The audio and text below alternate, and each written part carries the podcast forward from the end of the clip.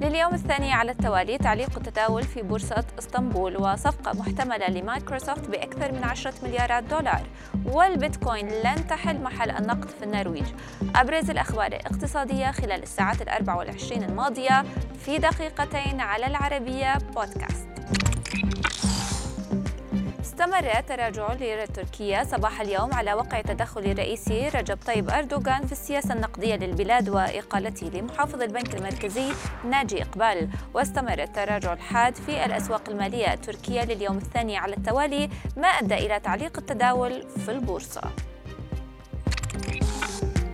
تجري شركة مايكروسوفت محادثات للاستحواذ على تطبيق المحادثات في ألعاب الفيديو ديسكورد بأكثر من 10 مليارات دولار بحسب مصادر لوكالة بلومبرج شركة ديسكورد لديها أكثر من 100 مليون مستخدم نشط وتقوم بتطوير أدوات الاتصال الخاصة للتحديث من المنصة. كما أفادت مصادر أخرى أن الشركة قد تدرس طرح أسهمها للاكتتاب العام بدلا من الاستحواذ عليها من قبل شركة أخرى.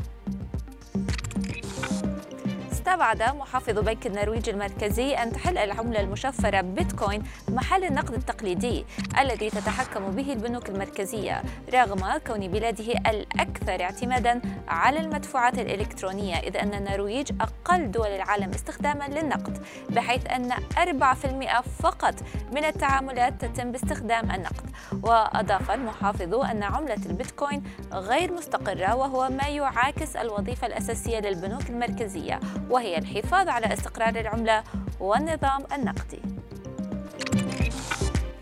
أعلنت مبادلة للاستثمار المملوكة لحكومة أبو ظبي عن استثمار بقيمة 75 مليون دولار في منصة التواصل الاجتماعي تيليجرام وسيكون الاستثمار في صورة سندات قابلة للتحويل إلى أسهم لأجل خمس سنوات قبل اكتتاب عام مرتقب.